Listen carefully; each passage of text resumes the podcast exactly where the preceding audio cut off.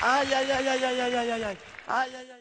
Sa bene rega popolo siciliano. L'assessorato regionale alla sanità chiudeva l'accordo per l'assistenza ospedaliera privata per il 2022-23. Lo documento stabilisce quanti piccioli la regione va a dare alle aziende convenzionate. Sentite, sentite, di questo anno il governo Musumece mette 7 milioni di euro chiossai per la sanità privata, con la scusa di abbattere le lunghe liste d'attesa. Ma non finisce qua, perché l'amministrazione Musumece aveva dare 25 milioni a chiossai per ospedali privati che trattano medicina complessa, a così di evitare che i siciliani hanno essere costretti a viaggiare fuori regione per ricevere aiuto di alto livello. Meno attese nell'ospedale e più servizi per i cittadini. Poi è troppo bello, ne venisse di dire grazie.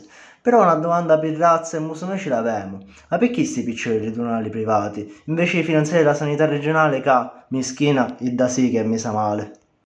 ai ai ai ai ai. Ai ai ai ai ai. Ai ai ai